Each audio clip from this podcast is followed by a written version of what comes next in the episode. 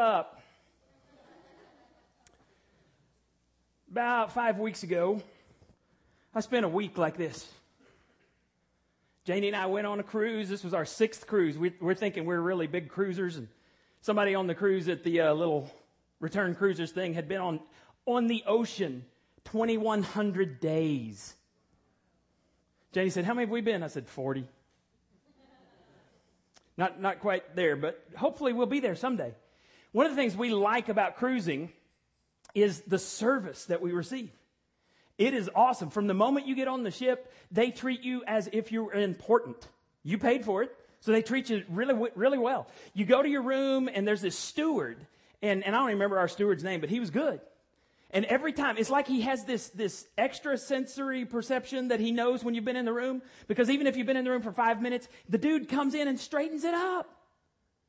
And he'll put the, all of the little pertinent information. You get this, this little newsletter every day and he'll put that on your bed. And at night he'll turn down the covers and he'll fluff your pillows and put little mints on the pillows. And then once a day he'll come in and he'll do these little animals shaped out of towels. And we got a dolphin and we got um, a seal. And then one day there's these, these two swans and they're kissing and they're in the shape of a heart. Aww. And one of the things we really like is the food. You go down to, we, every night we go to the uh, restaurant where they serve you, where you're assigned a table and they serve you. And uh, we do that because we like to get to know the waiters and waitresses. And so we go to the same table every night. And we, we really liked our waiter. And uh, he called me Mr. Douglas. He was from the Philippines and I, he couldn't say uh, you know, the Doug, sound. So he'd say, Mr. Douglas. And I'd say, hey man, what's going on? And we, every night we'd come in and I'd wheel my dad in. He's in the wheelchair and I'd stick him over there. Mom was on that side. Janie and I are on the other side and you get to order all of this food and you can order as much as you want. And so, I mean, I've been on a few. So if there were two desserts I couldn't choose from, I'd say, I want both. And he'd say, Oh, yes, sir. Yes, sir. Good choice, Mr. Douglas. But then by the third night, dude, he, we just had a blast. And so he started bringing me extra of whatever he thought was best that night. So we have lobster tails one night and, and he comes back and I, I eat mine and I'm like, he said, good? And I said, yes. And he said, I have another for you. And I said, for me? He goes, yes, yes, Mr. Douglas. And so he hands it down there and I'm like, dude, sure, come on. And I would always order my, you know, dessert and whatever. One night I got an extra steak. One night I got extra dessert. And he's bringing me this food. And, and this one night I ate so much that I had no room. And he goes, Mr. Douglas, I brought you something extra. And I said, dude, go, cause he had six other tables. I said, go to another table. And he goes, no, no, no, for you. I'm like, okay, if I have to. And so he slaps down this steak down there. Oh, and it was so good. And I, I just ate. But I had worked out so hard trying to get in shape, you know, so I could wear my uh, bathing suit, which was long. We don't do any of those others. But I started feeling guilty. And so I thought, you know, I need to work out. And these, and the exercise room is to die for. By the way, Janie and I watched the second half of the Super Bowl from a big hot tub. I mean, like a 40 person hot tub. We're sitting in the, in the exercise room watching the, the Super Bowl. Now, the downside of that was we didn't have any sound, but that was okay because we're in a hot tub on a ship in the middle of the ocean when y'all are having your Super Bowl parties. So we didn't, we didn't mind too much. But I did go work out. I worked out more on this ship than I ever had because I was eating like crazy. And the cool thing about a cruise is if you don't want to do anything, you don't have to do anything. There are days Janie and I would just go up and lay by the pool and read. And then there's a little ice cream machine over here. You want some ice cream? Yeah. Dad, you want some ice cream? Sure. We just, if you, if you want to rock climb, there's a rock climbing wall at the back of the ship. There's an inline skating rink back there. There's, there's putt putt golf. There's ping pong. Dancing, Janie and I danced. We would take my parents back to the room because like 10 o'clock, they, they're, you know, pumpkins. We'd take them back to the room and then we would go dance. And there'd sometimes be three or four people because we would follow the ballroom dancing people around. We didn't do that other bump and grind stuff. We do ballroom dancing. And there was this one group that they would move around the ship. And so we would go and dance. We just had a blast. And we loved going on the cruise. And we can't wait till we go on the next one. We love going on cruises because, because somebody serves us. And, and we love y'all, but we don't want to go with y'all. Janie and I want to go by ourselves on a cruise and just be pampered. Now, the problem is if I come home and I want to keep wearing the robe. Um, Daniel, would you, would you go get me some dessert, please? Actually, I want two desserts and I want a scoop of ice cream. Would you do that for me? I have to think about it. What is wrong? If I start acting like that, is everybody going to want to be around me? No. But a lot of people do that in churches. They think that when you come to church, it's all about serve me, serve me. But that's not what Christ envisioned. Christ said, I come to serve, not to be served. And the New Testament church is all about service. So if I'm, if I'm out there today and there's lunch and I'm, you know, there was a deacon one time, we went to a deacon's meeting, um, and it was deacons and, and uh, staff and, and spouses and everything. We were at the Harvey Women's Center here, or Women's Center, whatever you call it, and we were having this meal, and one of the deacons, Janie has never forgotten this. She was so offended.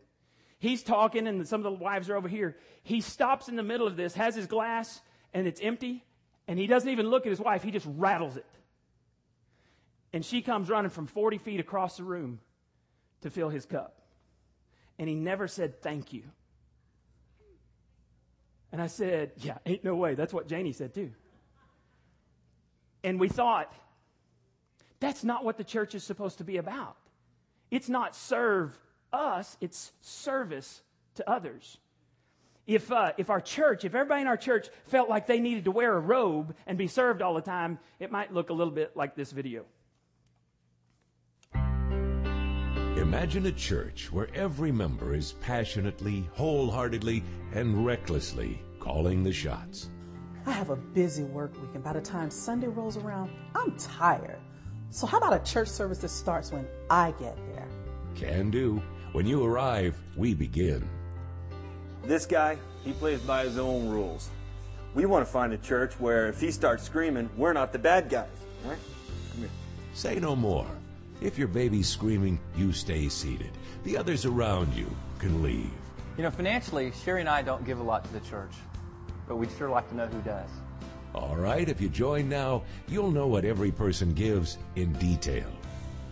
When I'm in the church service, can my car get a buff and a wax? Not just that, but an oil change and a tune up. Hey, how about tickets to the Super Bowl? That's asking too much. I'm serious. If I'm going to join, I want tickets to the big game. All right, you join now and we'll get you there. I like a pony. Look in your backyard. Me Church, where it's all about you.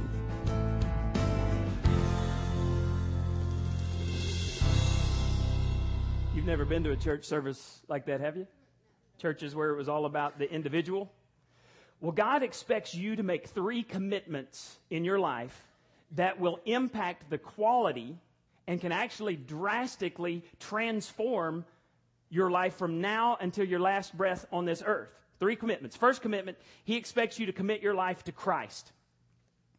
The Bible tells us that God knits us together in our mother's wombs, and the whole purpose we are created for is to have a relationship with God. If you die without Christ, you miss the whole reason that you were put on this earth in the first place. Second thing he wants you to commit to is commit your life to a local church. There is no such thing as an orphan in the New Testament.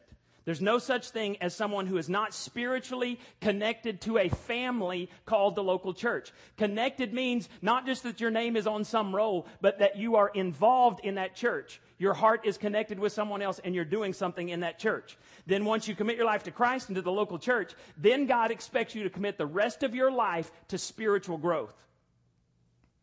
God wants you to grow up. He never intended for us to be a whole bunch of spiritual babies in the church, which is what too many churches are.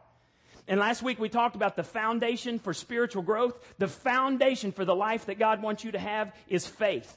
And let's run through this real quickly. We said that faith is believing before I see it, obeying before I understand it, giving before I have it, persisting before I feel like it, thanking God before I receive it.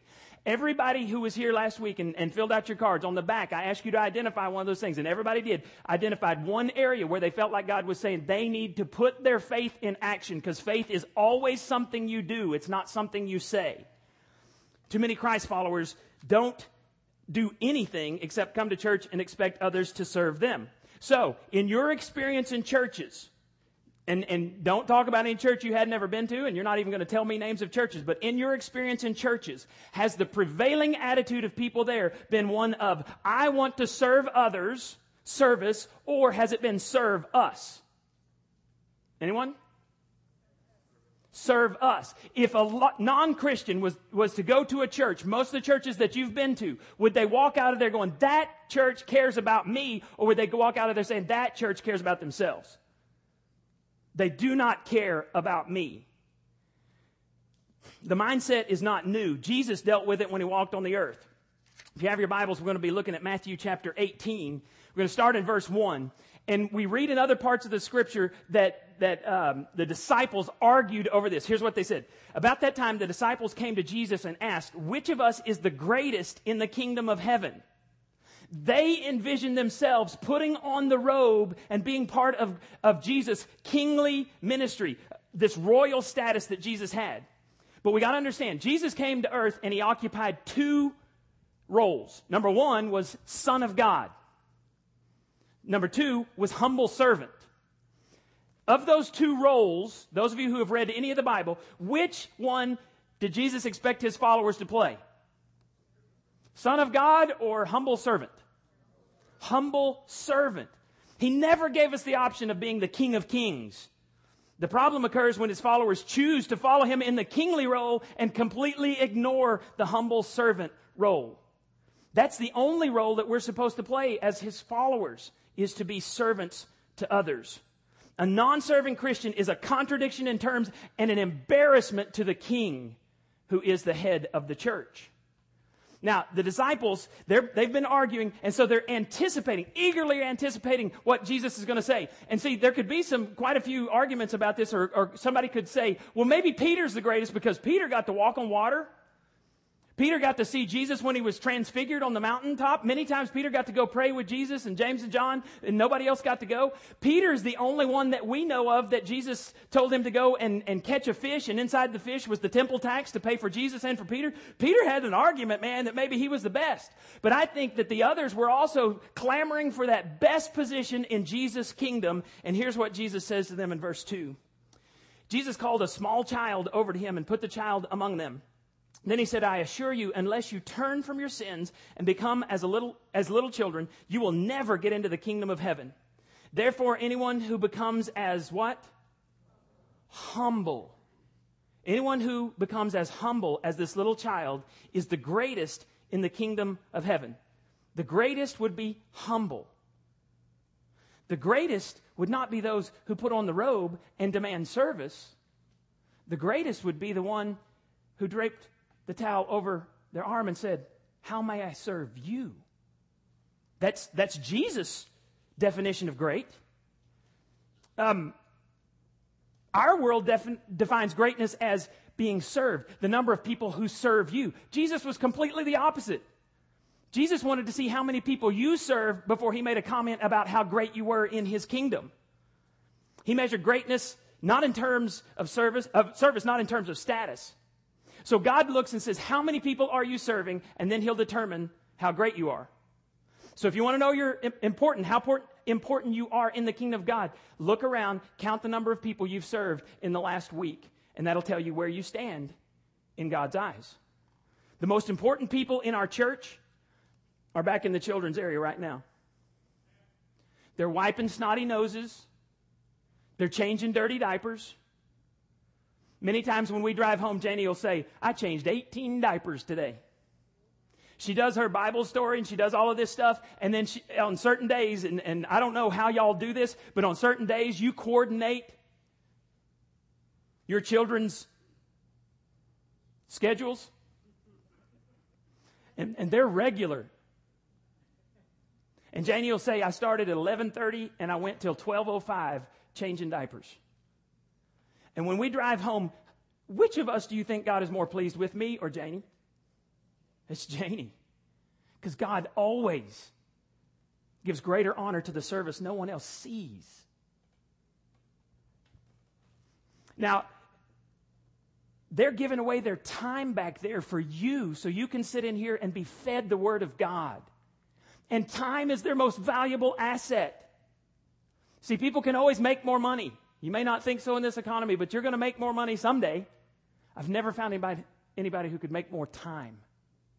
And they're giving of their time serving you. If you want to be great in the kingdom of God, get off of your butt and serve. Take out the trash. Clean the bathroom. Serve somebody other than yourself. Do you know how much serving goes on at New Life before you ever get here on a Sunday? Just think through this with me. You come in the parking lot, you come in the door, somebody usually opens the door for you and greets you there. If you have children, you go back here to the uh, children's area and you get the little security bracelets and they check you in there. You go and you drop off your children back there. You come back out and you stand in the living room and there's music going on and there's, there's uh, announcements scrolling through on the screens and on the TVs. There's food out there and you can get some food to eat, you can get some coffee to drink, and you just stand there and you have a great time. There's a whole lot of stuff going on out there.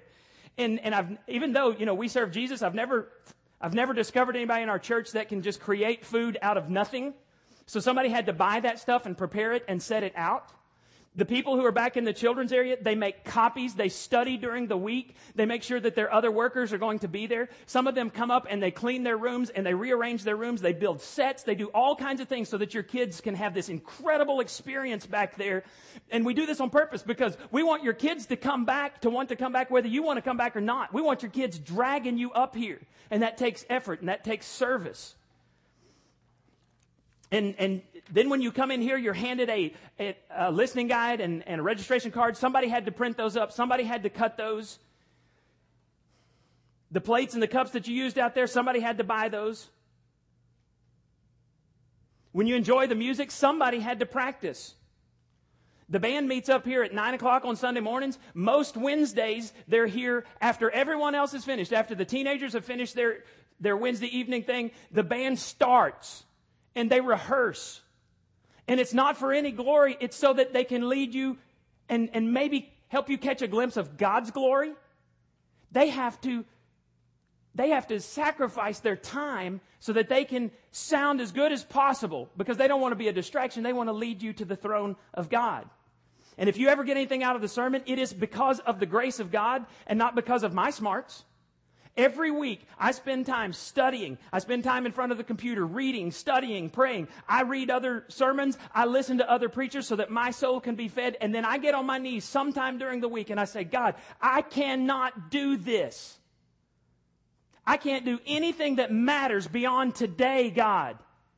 So I pray and I ask Him. And many times what I'll say is, God, I want to honor you with my words, with this sermon, and I want to inspire people to change. Because if we come up here and all we do is spend a little bit of time, and you maybe get a little bit of feel good in your heart, in your belly, and then you leave and nothing changes, we've wasted time, which is our most valuable asset.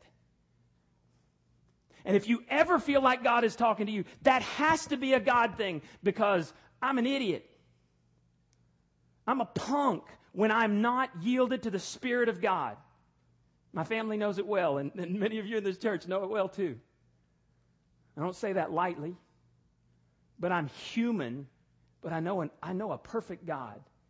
And when I follow him, he uses me in ways I never would have seen. And he'll do the same for you, but you've got to put yourself in his hands and you've got to become his hands to reach out to someone else. After the sermon, we have you fill out registration cards. Someone organizes those and gives them to me. We go by our joy basket back there. Caught you off guard. Somebody has to count those, count the cash and the checks, and then they enter it into the computer and they take it to uh, be deposited in the night depository. And it, the reason it's in the computer is so that at the end of the year, you get this nice little contribution statement so that you can count that off of your taxes. Woohoo! Somebody had to do all of that.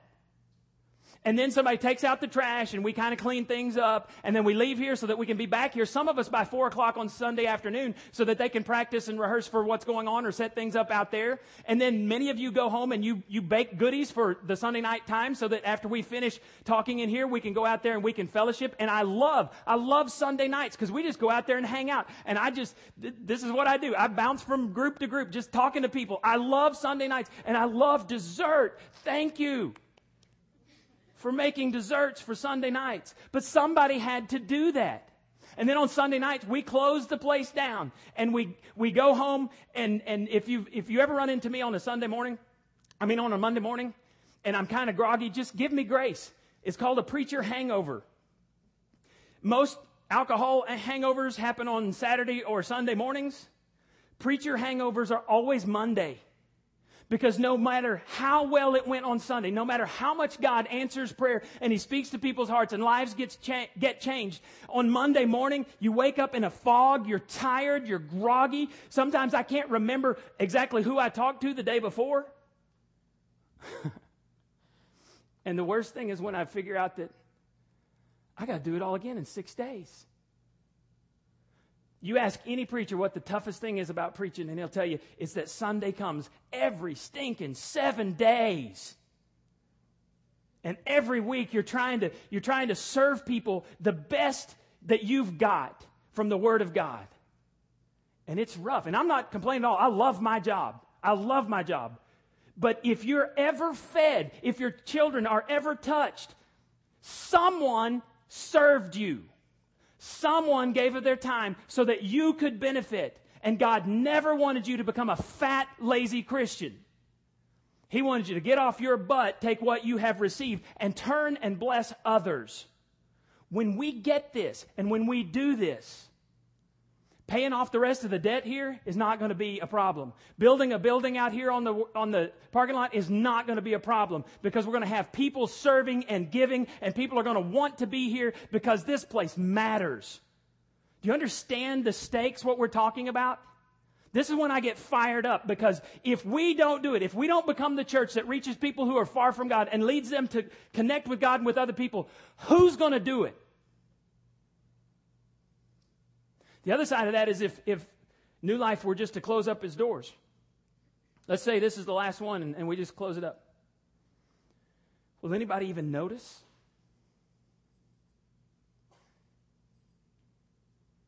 We've got to be relevant and we have to matter. Jesus reserved some of his harshest criticism for people who should have known better, the religious leaders. And let me just explain the religious leaders, they didn't just read the Bible. Now, the, the, people he was talking to, they didn't have the New Testament and they discount the New Testament anyway, the Jews. They had the Old Testament. And the brightest of the bright, all of the men were supposed to not only read the Old Testament, they were supposed to memorize vast sections of it. So they had it down. These guys understood exactly what God had done in their past, what He was doing in their present, and what He had predicted to do in the future. There's over 50 major prophecies in the Old Testament about Jesus Christ alone that he was going to come and be the Messiah. They knew this stuff. The problem, though, was not that they knew it. The problem was that they didn't do it. Knowing and doing are something totally different in the kingdom of God. I mean, in the old, if you read in the Old Testament, you'll see that over and over, God is on the side of poor people, of widows, of orphans, of sick people. God goes out of his way to help those folks out. And if you even look at the Old Testament, you'll see that God is a God who loves the underdog and reaches out to the underdog. It's one of the reasons I, I, I, insist we do church this way, is because I believe my Heavenly Father did it this way. He reached people that were the underdog. And, and the problem was that the religious leaders knew the Old Testament, they didn't do it. And look what Jesus says in Matthew chapter 23. He's talking to a bunch of, of Jews and he says, The teachers of religious law and Pharisees are the official interpreters of the scriptures. So practice and obey whatever they say to you, but do not follow their example, for they're hypocrites. For they do not practice what they teach. They crush you with impossible religious demands and never lift a finger to help ease the burden. According to Jesus Christ, religious leaders who never serve, who never lift a finger to help ease a burden, are worthless. You will never ever see me or my family park up here in the first parking places because I don't think we deserve that. It angers me when I see pastor and, and first lady. A lot of people call it first lady. Jay said, Don't ever call me first lady. I don't think anybody who's a regular attender should park right up here around the building. You know who I think should get those? I think first time guests should get the best parking places out there. Single moms who have to wrestle two or three or four kids in here. I think they ought to get the best parking places and the rest of us ought to walk from as far away as possible. So that when people drive in the parking lot, because I've seen this in churches, every church I've been in, I've seen it at some point. People will drive in the parking lot. Some folks who, who might be first time guests, maybe your only shot, they'll drive in. If there is no parking place, they leave the parking lot, and most of the time they never come back. So I want them to come in and have the best parking places. I want them to come in and be able to sit on the back row.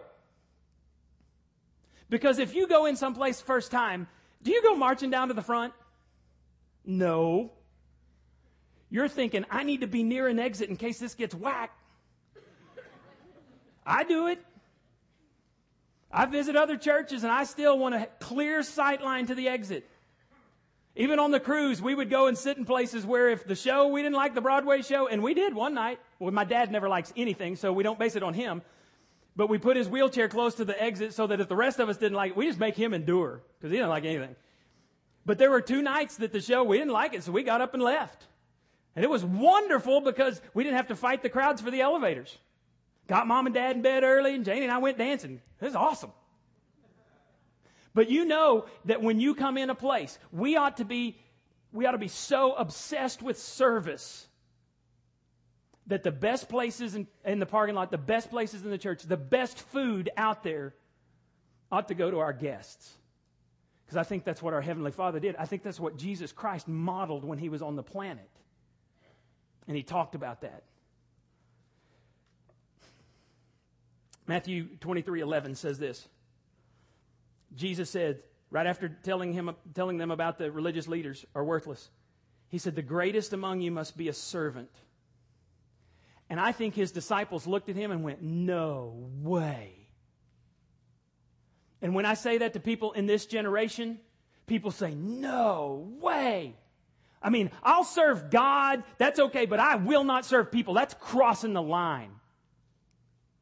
And you know how you can tell how spiritual you are? Jesus said it. It's how much do you love God and how much do you love other people? Mm. Today's message isn't, isn't very easy and it's really tough for men. Surveys suggest that women are three times more likely to serve, three times more likely to give, three times more likely to be involved in a church than men. Why is that? Pride. And they're just better people.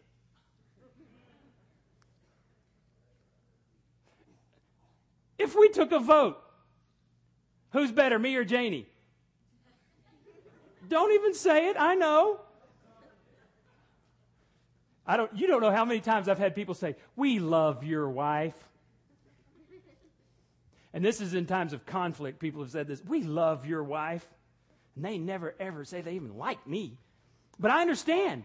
But ladies, before you get cocky, let me just remind you of that little Garden of Eden thing that really got us in this whole mess in the first place. and men, men, just wait. Next time I'll, I'll talk about remote controls so you can puff out your chest and talk about how you're the king of your television. Because men are better at some things than others, than women, you know, things that don't matter. Um, As a Christian, Jesus calls us to be different. And here's the thing Jesus says in, in Matthew chapter 5, he says, You're the light of the world. You're the light of the world. And I just want you to stop for a second. I really want you to think about this because if you don't get anything else, you got to get this next point that's on your, on your listening guide. You're the light of the world, and so your actions determine your wattage. Your actions determine your wattage. Or, if you want to say it better, I think we need to start asking each other, how bright is your light? We can make a rap out of that. We won't, but we could. Y'all say that. How bright is your light? Say it again. How bright is your light? Here's why this is important. Jesus said, I put you on a hill so that your light should shine and everyone should see me through you. but then he says, if you're not serving, you're a low watt light bulb and you're not bringing honor and glory to your Heavenly Father. You're really dim. to become the people God wants us to be, to become the church God wants us to be, we've got to move from serve us to service. We got to take off this robe. We got to put the towel over our arms. And whether we like it or not, we have to serve people. It's the only way we're ever going to connect with them and lead them into the kingdom of God. It's the only way we're ever going to become the church that God desires us to be. You know, occasionally it's not bad to, to be fed. Occasionally it's not bad to go on vacation. I love vacation and I love, I love not having to do anything I don't want to do on vacation. But that's not real life. I have to come back and I have to do some things and I have to serve. And if you sit back and all you do is, is you're fed, your spiritual muscles will wither and die. I mean, this, that's what the Bible says in Proverbs 11, 17. Your own soul is nourished when you are kind. Now, let me just say this. Kindness means action. Kindness means when you have a focus of some other person and you do some action that demonstrates to them that they are valuable in your eyes. God says your soul is nourished when you do that. But look at the other side. It is destroyed when you're cruel. Have you ever wondered why your soul is dry and empty? I'm willing to bet it's because you're not serving anybody else. That's when we get dry. That's when we get empty. How long has it been since your soul was nourished by a selfless act of kindness on behalf of another person? And no matter how long it was in your mind that just popped in, that's too long. In the kingdom of God, we, we should be trying to outdo one another with acts of kindness for others. Now, let me say this it's, it's detrimental to always wear the robe, but it's also unhealthy to always serve and never be refreshed. If all you do is you, uh, you consume all the time, you'll eventually become fat spiritually. Many people who claim they want to go deeper, I, I, need more worship, I need more Bible study, your messages are too shallow, I need more, and more, and more. Really, those people aren't doing half of what the Bible already tells them to do. And, and honestly, most of those people who whine and complain like that aren't serving at all. And if they continue that course of action, they'll become judgmental, critical, demanding, and difficult to be around. And their souls will wither and die, and they'll eventually leave the church, or everyone around them will wish that they did. The other side of that, though, God's word says that we're supposed to have a Sabbath day where we rest and are relaxed and are and worship God so He fills our souls. If I serve all the time and I gl- neglect to be refreshed, my soul will wither and die. And I will become judgmental, critical, demanding, and difficult to be around. And my soul will wither and die. And I will either leave the church or everybody around me will wish that I would. There's got to be a balance between the robe and the towel. Anybody play King of the Mountain when you were a kid? The whole purpose is to get on top of the mountain, throw everybody else down. I own you, right? But if you ever relax, you're off the hill. And you have to start at the bottom. You've got to crawl all the way back up, right? There's absolutely no room for king of the mountain in the kingdom of God. A quest for power demonstrates immaturity a desire to serve someone else in the name of the king, that demonstrates maturity. That demonstrates spiritual growth. Let me just finish with this. Serving is, is three different things. Serving is not thinking less of ourselves, but thinking of ourselves less. So, in other words, you're not supposed to poor mouth yourself. If you are good at something and somebody says, hey man, you did a great job on that, you don't go, oh no, I didn't, I suck. That's, that's a false pride, a false humility. You say, thank you. God gives me everything I have, or something like that. You just graciously say thank you. But true service is emptying yourself. The Bible tells us before this in, in Philippians chapter 2, it's called the great kenosis or the emptying of Jesus. It says that even though Jesus was equal with God, he gave it up and he emptied himself and became a human. and became obedient even to death, death on a cross. So, my question to you is when was the last time that you emptied yourself for someone else? Look at this verse, Philippians 2 4. Forget yourselves long enough to lend a helping hand. Forget yourself long enough to get off your rear and serve. Second, comparing serving is comparing ourselves to Christ and not our neighbors. Again, if you have to compare yourself to someone else, well, I'm doing better than them. I'm not like them. I don't do this. I don't do this like they do. That demonstrates you're insecure and immature. The only person you have to please is God the Father, the King. When, when I go home and I've done everything that my King has told me to do, and I'm focused on the King, criticism doesn't affect me the same way because my Father says, well done. Now, when I haven't done everything that my Father has told me to do, my, my King has told me to do, it magnifies the attacks of the enemy, and he tells me, You're worthless. You ever felt that one? If you're feeling worthless today, you got to get your eyes on the King. If you're feeling dry in your soul, you need to serve. The last one serving is demonstrating my gratitude the best servants I know for the kingdom of God are grateful servants. They always go back to the cross and they see Jesus hanging there and they see him looking at them. They see the wounds, they see the blood dripping, and they remember that he did that for them. And they serve not to get a pat on the back, not to be seen. They serve because they're so grateful that the king gave his life for them. See how we get things messed up in the kingdom of God? We think we're supposed to be up here and people are supposed to report to us and people, uh uh-uh. uh God says you got it opposite. If my son suffered and died, if my son learned obedience through suffering, what makes you think you're going to be any different? Jesus said, I didn't come to be served, I came to serve.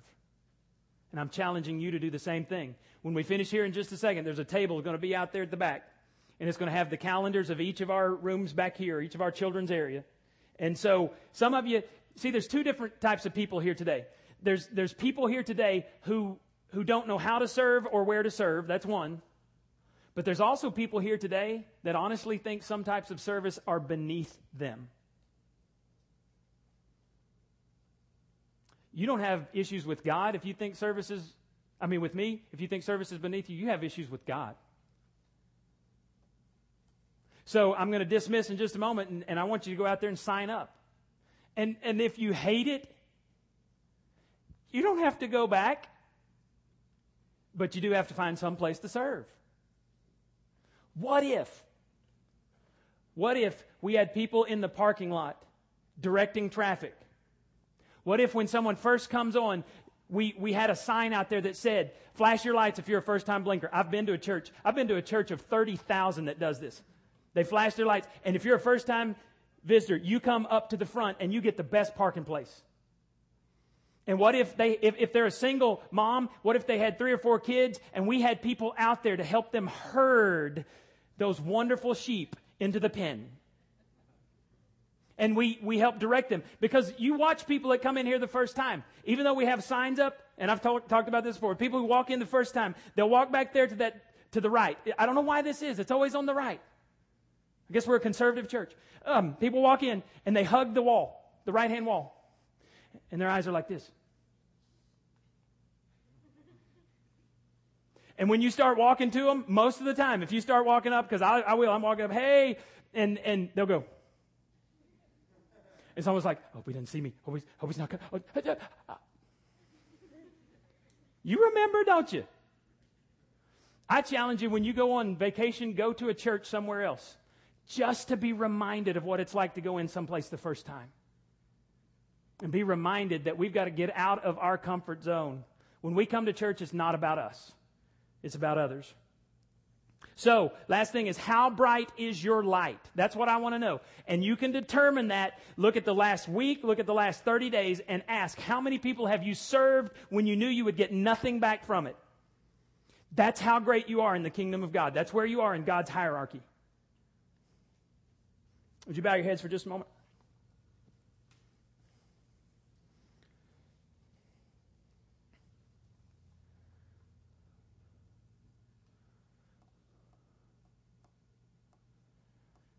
Just need to ask a couple of questions real quick.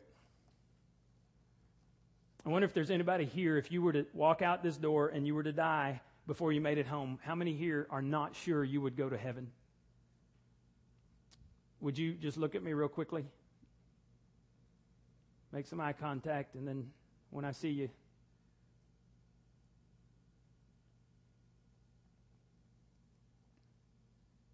Anyone else? What the Bible says is all who call on the name of the Lord will be saved. So if you want to take care of that and become a child of the King, what you say is, God, I know I've sinned. I know Jesus died on the cross for my sin. Please forgive me and adopt me into your family today.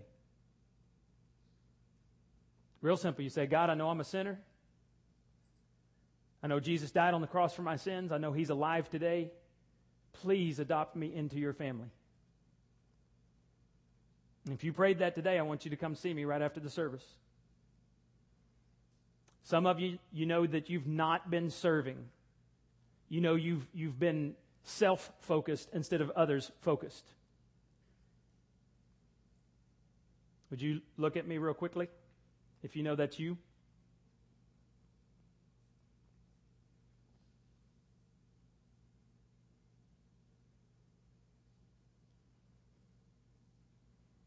Jesus says, if we confess our sin, he is faithful and just to forgive us our sin and cleanse us from all unrighteousness. Here's what you say, if that's you, if, you, if you're self focused God, I have been number one in my life. And I ask you to forgive me of that.